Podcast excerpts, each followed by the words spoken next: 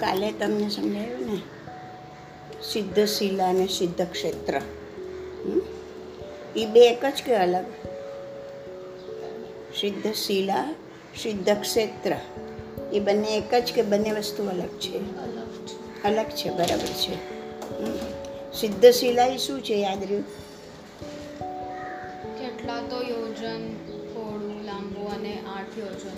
પિસ્તાલીસ યોજન પહોળી લાંબી અને આઠ યોજન જાડી વચ્ચેથી જાડી અને સાઈડમાં એકદમ પતલી પતલી થતી જાય. માખીની પાંખ કેવી પતલી હોય એવી પતલી થઈ જાય. ઈસુ પણ સિદ્ધશિલા. સિદ્ધ શિલા એ એ એક જાતની પૃથ્વી છે. શિલા એટલે પથ્થર. તો એ પૃથ્વી છે એ પથ્થર છે. ત્યાં પૃથ્વી કાંઈના જીવો પણ છે છેક ત્યાં. પણ એ લોકો પણ સંસારની ચારે ગતિમાં હજી રખડે છે. આપણે પણ ત્યાં કોઈ ક્યારેક પૃથ્વી કાંઈના જીવો થઈને આવ્યા હશું. પણ આપણો હજી સિદ્ધ ક્ષેત્ર પર વાસ થયો નથી. તમે તમને કાલે એ બી કીધું હતું કે આજે આપણે દેરાસરમાં સાથીઓ કરીએ છીએ. તો પછી ત્રણ ઢગલી કરીએ છીએ. પછી આ ચંદ્રમાં જેવો આકાર કરીએ છીએ. પછી એની અંદર આમ લીટી કેક પોઈન્ટ જેવું કરીએ છીએ. તો એવું બધું કરવાનું કારણ શું?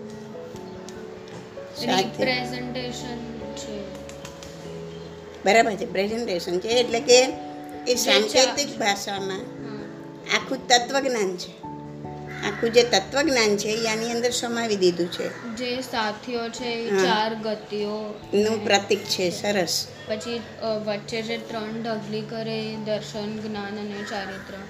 અને ઉપર જે ચંદ્ર હોય એ સિદ્ધ શિલા અને જે લાઈન હોય એ સિદ્ધ સિદ્ધ ક્ષેત્ર સિદ્ધ ક્ષેત્ર એ એવો એરિયા છે કે જ્યાં સિદ્ધ ભગવંતો બિરાજમાન છે. સિદ્ધ શિલા અને સિદ્ધ ક્ષેત્ર એના વચ્ચે એક યોજન એટલે કે ચાર એક યોજન એટલે ચાર કોષ. સિદ્ધશિલા સિદ્ધ અને સિદ્ધ ક્ષેત્ર વચ્ચે ત્રણ કોષથી થોડું વધારે અંતર છે. એ- બધું માપ છે. તમે આપણે કિલોમીટર મીટર ને એ બધું માપ આવી ગયું ને ત્યારે કોષ ને યોજન ને ઓલો પલ્યોપમમાં ના આવ્યું ખાડો એક યોજન લાંબો એક યોજન. એટલે એક યોજન એટલે ચાર કોષ.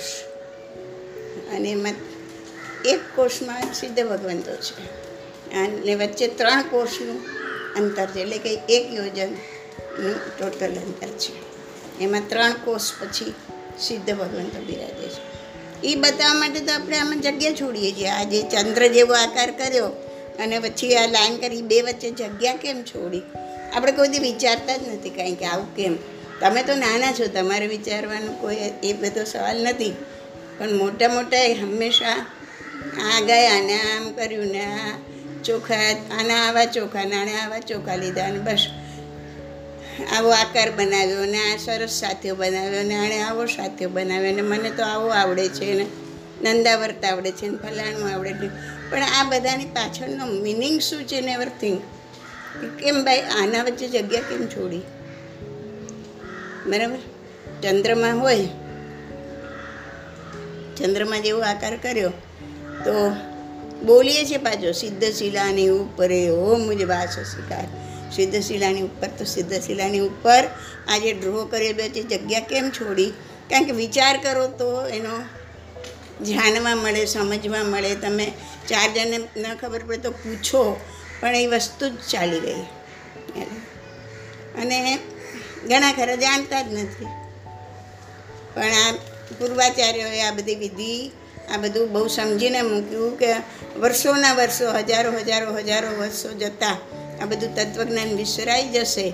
પણ આ આ સાંકેતિક ભાષામાં આખું તત્વજ્ઞાન જીવિત રહેશે. આ સાંકેતિક ભાષામાં જીવિત રહ્યું કે આ ચા, વચ્ચે જીવની કલ્પના કરો. તો સાથિયામાં બરાબર વચ્ચે તો જીવ ચાર ગતિમાં ફર્યા જ કરે છે, ફર્યા જ કરે છે. પણ મનુષ્ય ગતિમાં આવ્યા પછી જો એ સમ્યક જ્ઞાન, સમ્યક દર્શન અને સમ્યક ચારિત્રની આરાધના, સાધના કરે, તો એ જીવનો વાસ સિદ્ધ સિદ્ધ શિલા પર થાય અને પોતે સિદ્ધ ક્ષેત્રમાં બિરાજમાન થાય. હવે આખો સાથીઓ સમજાઈ ગયો જે આપણે કરીએ છીએ. અને ખ્યાલ આવ્યો કે આ જ આખું તત્વજ્ઞાન છે. આ કરો, તત્વજ્ઞાન, આ કરવું કંઈ સહેલું છે? ભગવાને એ જ તો કર્યું. ત્યારે તો એમનો વાસ સિદ્ધ શિલા પર થયો. સિદ્ધ ક્ષેત્રમાં થયો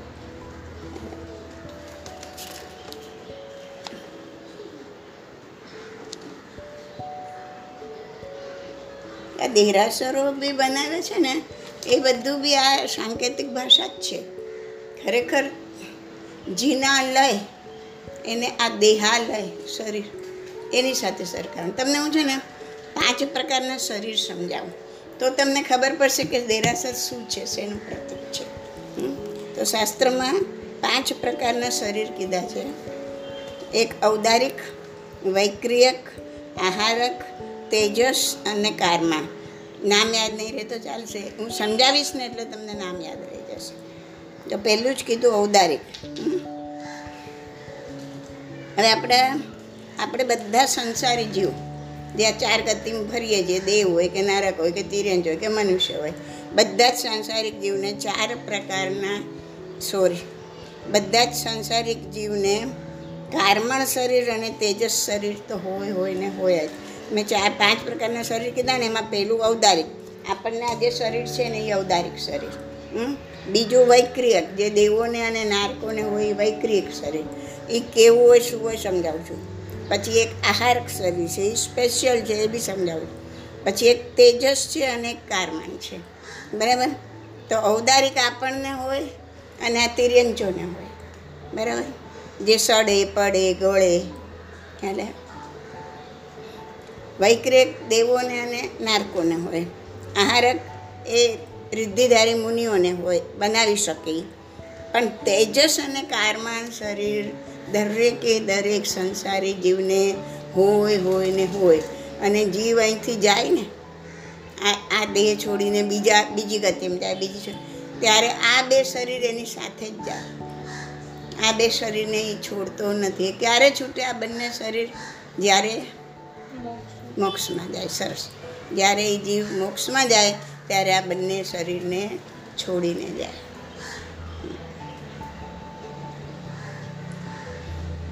અને આ બે શરીર છે એ ક્યારે અલગ હોય નહીં બંને શરીર સાથે જ રહે. અને જ્યારે જીવનો મોક્ષ થાય, જીવ સિદ્ધિ ગતિ પામે, ત્યારે જ બંને શરીર એનાથી છૂટે. અને આજે આપણને દેખાય છે એ શરીર કયું? ઔદારિક શરીર. તો સૌથી, આ પાંચે શરીરમાં સૌથી સ્થૂળ, મોટું, આંખેથી દેખી શકાય એવું. એ છે કયું શરીર છે? આ સ્થૂળ શરીર.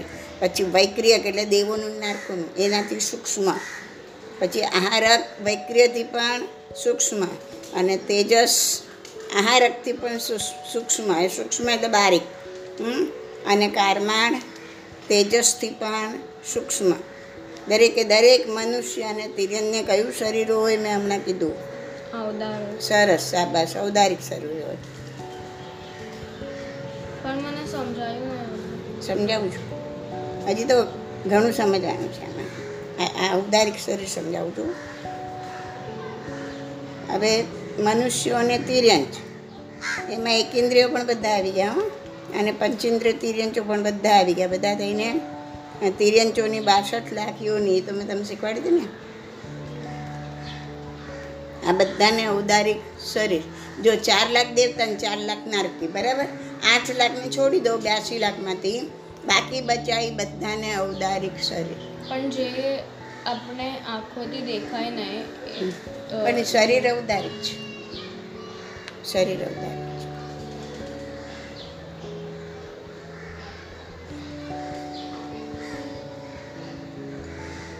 એટલે મેં તમને હમણાં કીધું કે બે શરીર તો આત્માની સાથે રે રે ને રહે એટલે એ કયા બે યાદ રહ્યા? નામ?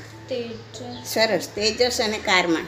બરાબર? તો એ બે શરીર તો બધાની બધાને જ હોય. એટલે આપણને પણ છે. અને એક આ ઉદારિક. એટલે આપણને અત્યારે કેટલા શરીર છે ટોટલ ત્રણ ત્રણ પ્રકારના શરીર છે.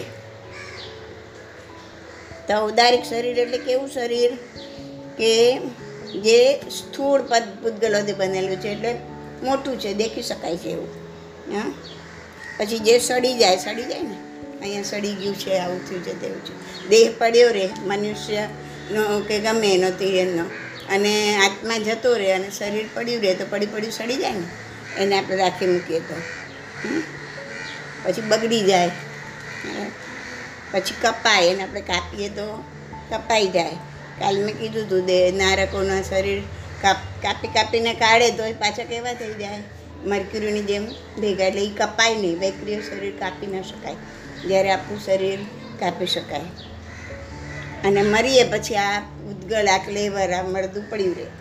એટલે જ્યારે દેવોનું ને એમનું કેવું હોય કે એમનો જીવ જતો રહે ને, પછી એમનું જે શરીર હોય ને, એ જેમ આપણે ઓલું કપૂર કપૂર ખબર છે ને?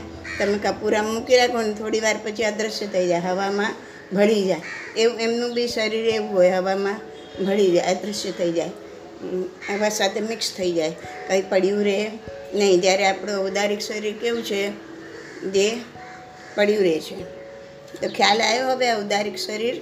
એ કેવું સડી શકે બગડી શકે કાપાઈ શકે પછી જીવ ગયા પછી શરીર પડ્યું રહે. હા તે એવા શરીરને ઔદારિક કહેવાય. જે સ્થૂળ છે મોટું છે જોઈ શકાય છે. અને એ કોને હોય ઔદારિક શરીર? શાબાશ. બધા જ તિર્યંચોને બધા. મનુષ્યને ઔદારિક શરીર હોય? હવે બીજું આપણે જોઈએ વૈક્રિય શરીર? તો બધા જ પ્રકારના દેવો અને બધા જ પ્રકારના નારકો. એને કેવું શરીર હોય? વૈક્રિય. એ શરીર સડે નહીં, પડે નહીં, બગડે નહીં. કપાય તો પાછું પારાની જેમ ભેગું થઈ જાય, મર્ક્યુરીની જેમ. અને મર્યા પછી ક્લેવર વિસરાલ થાય વિસરાલ થાય એટલે હવામાં ભળી જાય કપૂરની ગોટીની જેમ.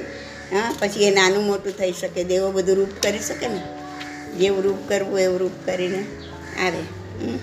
અલગ અલગ અનેક રૂપ ધારણ કરી શકે. પછી દ્રશ્ય અદૃશ્ય થઈ શકે. એમને દેખાવું હોય તો દેખાઈ બી શકે.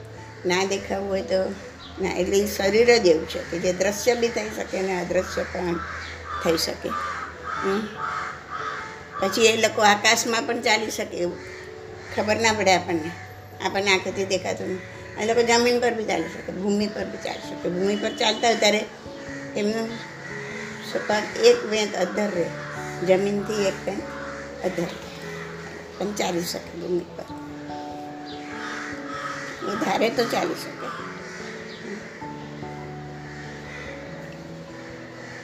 તો બધા જ દેવ અને બધા જ નારકોને વૈક્રિય શરીર હોય. હવે તમે મને કહો કે દેવ અને નાટકોને ટોટલ કેટલા શરીર હોય?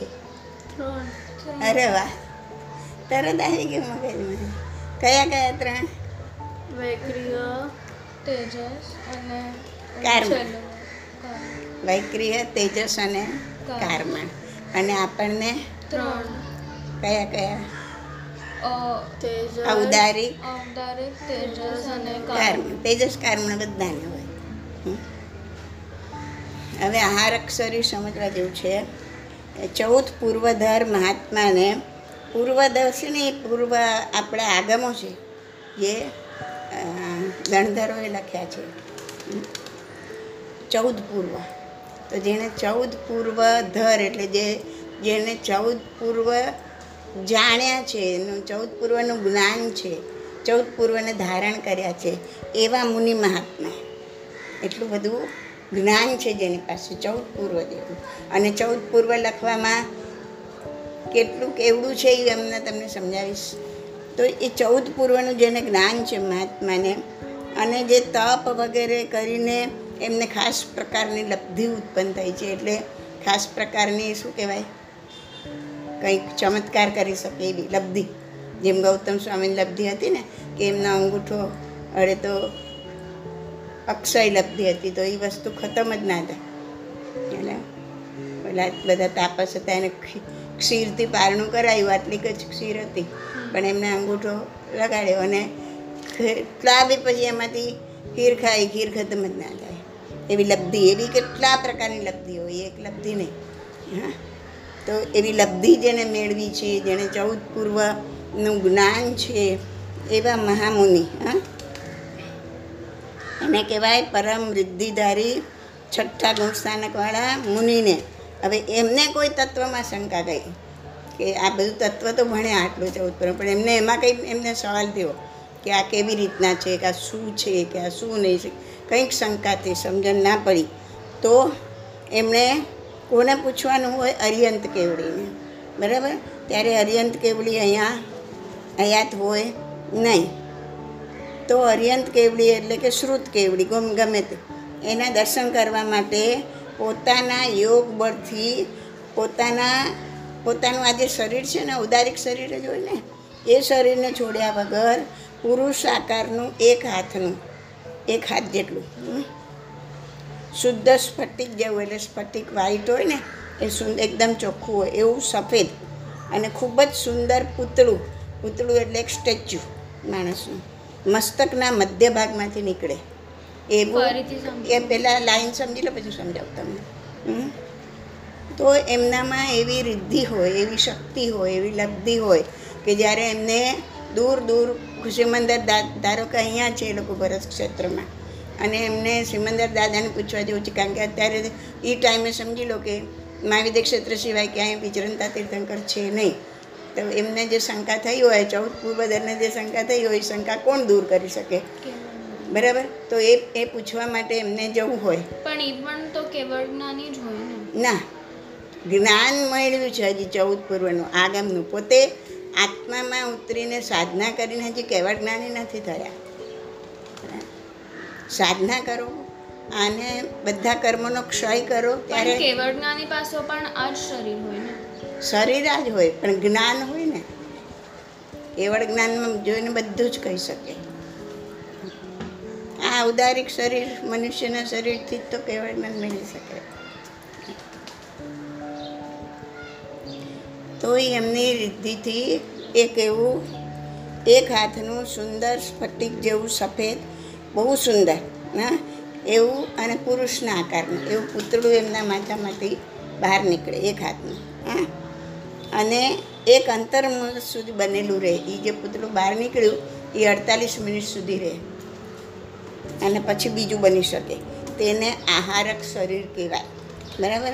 તો આ જે પૂતળું નીકળે, એ નીકળી શ્રીમંદર દાદા પાસે જઈ અથવા તો જે તીર્થંકર હોય એની પાસે જઈ, એને પ્રદક્ષિણા કરી એને આ સવાલ જે બી શંકા થઈ હોય એ પૂછી અને એનું સમાધાન લઈ અને પાછું એમના મસ્તકમાંથી અંદર ઉતરી જાય.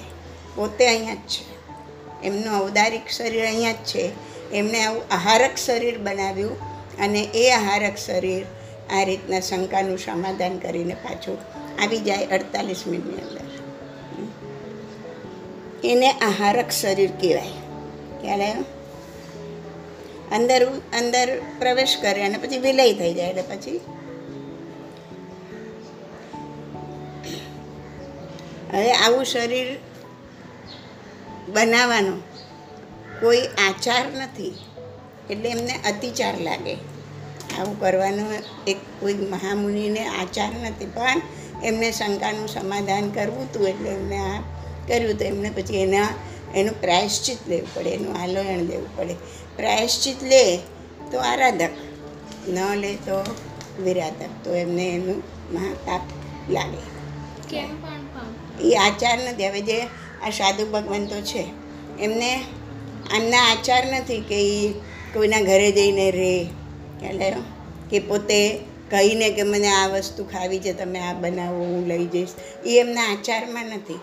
પણ હવે કોઈ મુનિની તબિયત એવી ખરાબ છે કે એમને તબિયતને માટે અમુક વસ્તુ લેવી પડે છે. તો એમને શ્રાવકને કદાચ કહેવું પડે કે આ વસ્તુમાં દવા લેવાની છે તો આ વસ્તુ બનાવજો. હા? તો એ એમણે કર્યું. પછી જો એનું એ પ્રાયશ્ચિત ના કરે આલોયણ ન લે, તો એમને પાપ લાગે કે જે એમને એલાઉડ નથી. એ વસ્તુ એમણે કરી, તો એમને પાપ લાગે. તો જો એ એનું આલોવણ લે, એનું પ્રાયશ્ચિત લે, તો એ પાપમાંથી છૂટી જાય અને જો ન લે તો વિરાધક બને. તો એવી રીતના જે મહામુનિ આ આવું સ્ફટિક જેવું હારક શરીર પૂરવે તો એમને એનું આલોહન લેવી પડે. ન લે તો પાછા એના વિરાધક બની જાય. સમજમાં આવે છે? હું ટ્રાય કરું પણ મને એમ થાય છે કે હું નથી સમજાવી શકતી. તો હવે આવું આહારક શરીર કોઈ પણ જીવ, આપણો જીવ આરાધના કરતાં કરતાં કરતાં કોઈ જન્મમાં એવો મહામુનિ બન્યો, ચૌદ પૂર્વધર જાણવાવાળો બન્યો, આપણને શંકા થઈને આપણે આવું હારક શરીર બનાવ્યું. ધારી લો કે બધાને માટે આ બધું બનતું નથી, પણ બનાવ્યું તો કેટલી વાર બનાવી શકીએ એમ? તો કે ભાઈ કોઈ પણ વ્યક્તિ આવું શું કહેવાય? એક આખા ભવચક્રમાં બે વાર બનાવી શકે. ભવચક્ર કોને કહેવાય? વીસ હજાર બે હજાર સાગરો ના બે હજાર સાગરોપમી આખું ભવચક્ર નથી. આખું ભવચક્ર કોને કહેવાય? કે નિગોદમાંથી જીવ નીકળ્યા પછી મોક્ષે ના પહોંચે. પછી ગમે એટલી વાર બે હજાર સાગરોપમ એને મળે. પણ જ્યારે એ મોક્ષે પહોંચે ત્યારે એનું એ ભવચક્ર પૂરું થયું કહેવાય. નિગોદમાંથી ભાવચક્ર શરૂ થાય અને મોક્ષે પહોંચો ત્યારે ભાવચક્ર પૂરું થાય. તો એ આખા ભવચક્રમાં બે વખત આ શરીર બનાવી શકે કોઈ પણ મહામુનિ. એટલે કે નિગોદથી મોક્ષ સુધીની યાત્રામાં સૂર્ય આખા ભવચક્રમાં નહીં આહારક શરીર એક ભવમાં બે વાર. હા. પણ આખા સંસાર ચક્રમાં એટલે કે નિગોદમાંથી મોક્ષ સુધીની યાત્રામાં ચાર વખત. એક જ ભાવમાં બે વખત, પણ ટોટલ ભાવચક્રમાં ચાર વખત. હવે આજે આને આને શું કહેવાય? આહારક લબ્ધિ. મુનિને આહારક લબ્ધિ પ્રાપ્ત થાય એ જ મુનિ આવું આહારક શરીર બનાવી શકે. હવે આ જંબુ સ્વામી હતા, અહીંયા મહાવીર સ્વામી ગયા પછી. સિક્સટી ફોર યર્સ સુધી હતા મહાવીર સ્વામી ગયા પછી. તો ત્યાં સુધી આ આહારક લબ્ધિ હતી. હવે એમના ગયા પછી આહારક લબ્ધિ વિચ્છેદ ગઈ હવે કોઈ પણ વ્યક્તિ આદુ આહારક શરીર બનાવી શકે નહીં. આ પાંચમા આરામાં તો નહીં, છઠ્ઠામાં નહીં, પછી પેલો છઠ્ઠા જેવું લે એમાં પણ નહીં. બીજામાં પણ નહીં, એના પછીના આરાના એન્ડમાં. જ્યારે પહેલાં તીર્થંકર થશે, ત્યારથી આ પાછી આહારક લબ્ધિ ચાલુ થશે. અત્યારે એ વિચ્છેદ છે. પણ આહારક શરીર સમજાવવા માટે આ સમજાયું કે આવું પણ શરીર હોઈ શકે. એટલે આત્માની શક્તિ કેટલી બધી છે? આત્માને જો કર્મથી કર્મ હટાવીને કર્મથી હળવો કરવો તો એની આ બધી શક્તિઓ બહાર આવે એ જ આ લબ્ધિ છે. આ બધી ચમત્કાર છે પણ એ જ છે. અને તો આ બી આવી બધી આ બધી શક્તિ આત્માની જ છે. આપણે એમ કહીએ ને વૈજ્ઞાનિકો તો કેટલા આગળ ને આ તો વૈજ્ઞાનિક બી માણસ જ છે ને. હા, તો એ આટલું એરોપ્લેન બનાવ્યું પણ એરોપ્લેન બનાવનાર બી માણસ જ છે. અને એ માણસ ક્યારે કરી શક્યો? જીવતા માણસે બનાવ્યું કોઈ મરદાએ તો નથી બનાવ્યું. તો જીવતા માણસમાં શું છે? એમની આત્મા છે. એ આત્માની શક્તિ છે. તો એ બધી શક્તિ પણ ક્યાંથી આવી? આત્મામાંથી. તો આ કેવળ જ્ઞાન થાય ત્યારે બધું જ જ્ઞાન જે ચૌદ પૂર્વમાં છે દ્વાદ સાંગીમાં છે સમુચ્ચય દ્રષ્ટિમાં છે, એ બધું જ જ્ઞાન આવી જાય. ક્યાંથી આવી જાય? કેવળ જ્ઞાન થયું એટલે બધું જ જ્ઞાન આવી જાય. જેટલા શાસ્ત્રો લખાયા છે આટલા કરોડો વર્ષો પહેલાં કાલે ને જસ્ટ આ સોચતી હતી કે આપણામાં કેટલી શક્તિ છે કે જેવું આપણે કેવળ જ્ઞાન થાય આખું બધું હોય જે બધું હોય બધું. જ તમારી દ્રષ્ટિ. તો એ તમારામાં જ પડ્યું છે ને? કાંઈ બીજેથી નથી આવતું. આજે મહાવીરને આટલું જ્ઞાન આવ્યું અને એને એના જ્ઞાનથી આ ગણધરોએ આટલી રચના કરી બધી. એ બધું જ્ઞાન આવ્યું ક્યાંથી? તો એ બધું જ્ઞાન આત્માનું જેવું આત્મા પ્રતિ કર્મના બધા આવરણો હટાવ્યા કે જ્ઞાન પ્રગટ થયું. તો આત્મામાં તો પડેલું જ છે, પણ ઢંકાયેલું છે. જેમ કે આ અહીંયા કને એક બલ્બ છે, એનો સો વોલ્ટનો બલ્બ છે, હંડ્રેડ વોલ્ટનો. અને આપણા મોટા આખા હોલને એ લાઇટ આપી શકે એટલી બધી શક્તિ છે એનામાં. પણ એના પર એક તપેલું ઢાંકી દો તો. શક્તિ તો છે જ, પણ પછી એ હોલને લાઇટ આપી શકતું નથી. આખા હોલમાં અંધારું થઈ ગયું. અહીંયા એક બલ્બ છે, એના પર તમે આમ તપેલું ઢાંકી દીધું, એ કોઈ આવરણ કરી દીધું, તો પછી એ શક્તિ તો અંદર પડેલી છે, પણ બહાર આવતી નથી અને હોલમાં અંદર બસ આ સેમ વસ્તુ આપણામાં બની છે. કે આપણા આત્મામાં બધી જ શક્તિ પડેલી છે. કોઈ શક્તિ બહાર. આજે આ ધૃતિએ ઉપવાસ કર્યો.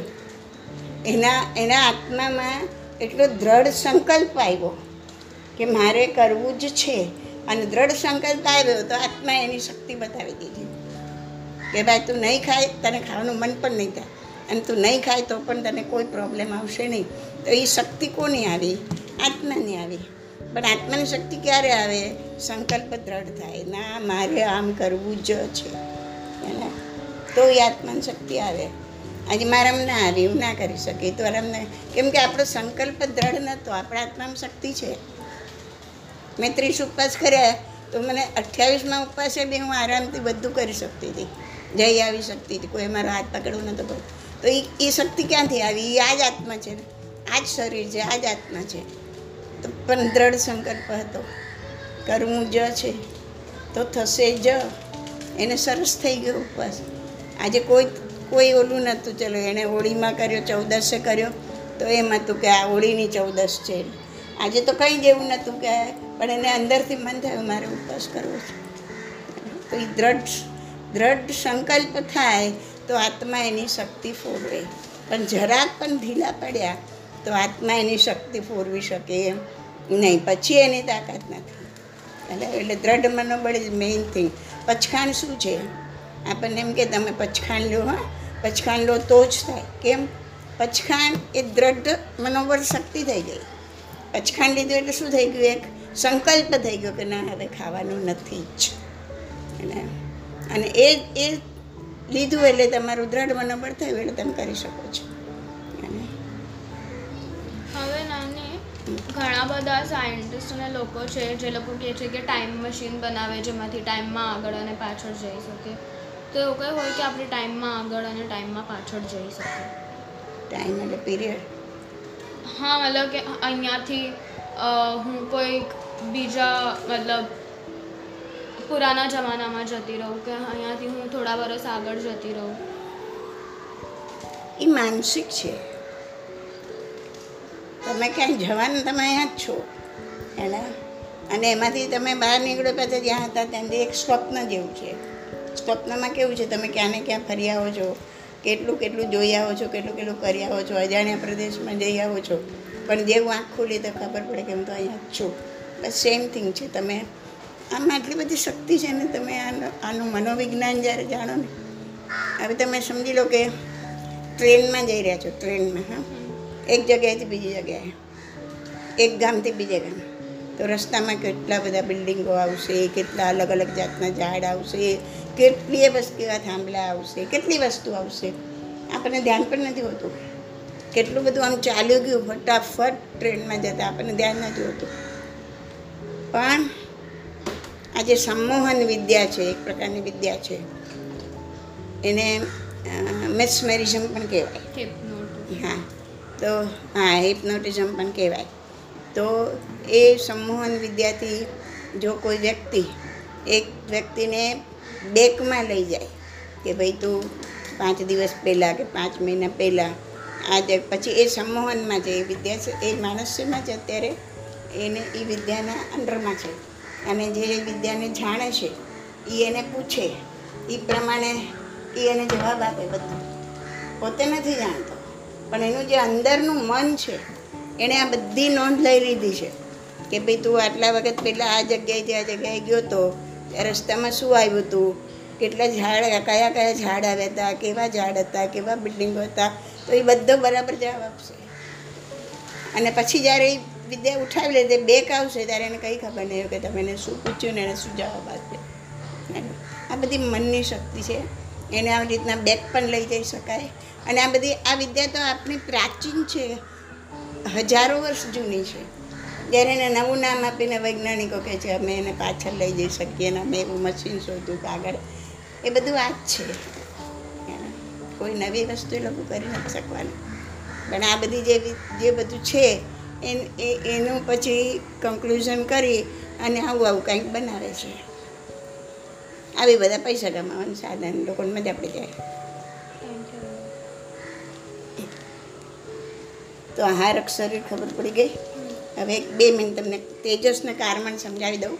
નહીં તો પાછું અધૂરું રહી જશે? તો અત્યારે આહારક શરીર વિચ્છેદ થઈ ગયું. હવે એ કોઈ બનાવી શકે નહીં. લબ્ધિ વિચ્છેદ થઈ ગઈ.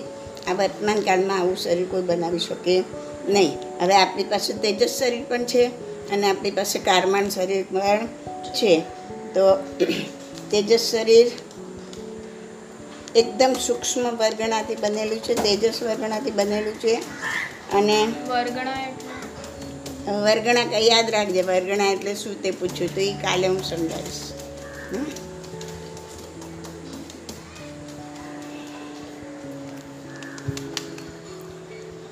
હવે તેજસ શરીર કેવડું હોય, તો કે તમે આ જે સ્થૂળ શરીર ધારણ કર્યું હોય, જેવડું આ સ્થૂળ શરીર છે, એવડું જ અંદર એ તેજસ શરીર રહેલું છે. આ શરીરમાં ગરમી રહે છે ને ટેમ્પરેચર એ ડ્યુ ટુ ધીસ તેજસ શરીર. એને? પછી આ આ ખાવાનું ડાયજેસ્ટ કરવાનું જે કામ કરે છે એ તેજસ શરીર કરે છે. ડાયજેશન પાવર પણ તેજસ શરીર છે.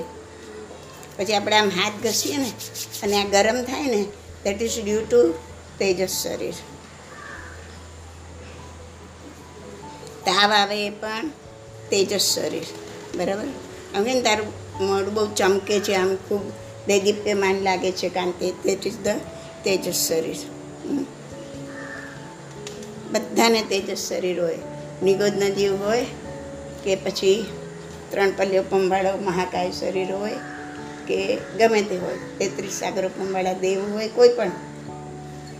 બધા પાસે તેજસ, સંસારી જીવને તેજસ અને કારમણ શરીર હોય હોય ને હોય જ એ ત્યારે જ છૂટે જ્યારે એ સિદ્ધ પરમાત્મા બને આવે. છેલ્લું કારમણ, એટલે આ કર્મ. આપણે જે કર્મ કરીએ છીએ, આપણે સાથે જ રહેવાના છે. આઠ પ્રકારના જે મેઇન કર્મ છે, એના ગ્રુપને કાર્મણ શરીર કહેવાય. એ તેજસ શરીર કરતાં પણ એ સૂક્ષ્મ. અને એનો એ પણ આપણા આ સ્થૂળ શરીર જેવડું જ હોય.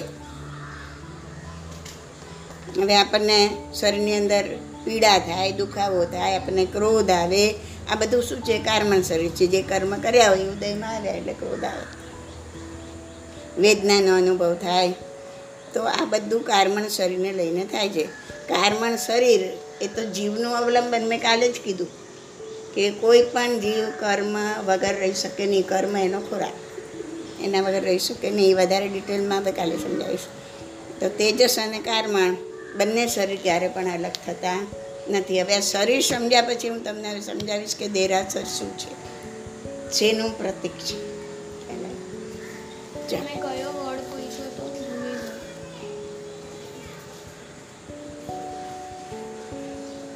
કઈ નામ સાંભળી હમણાં લાસ્ટ લાસ્ટમાં પૂછ્યું તું એ ને?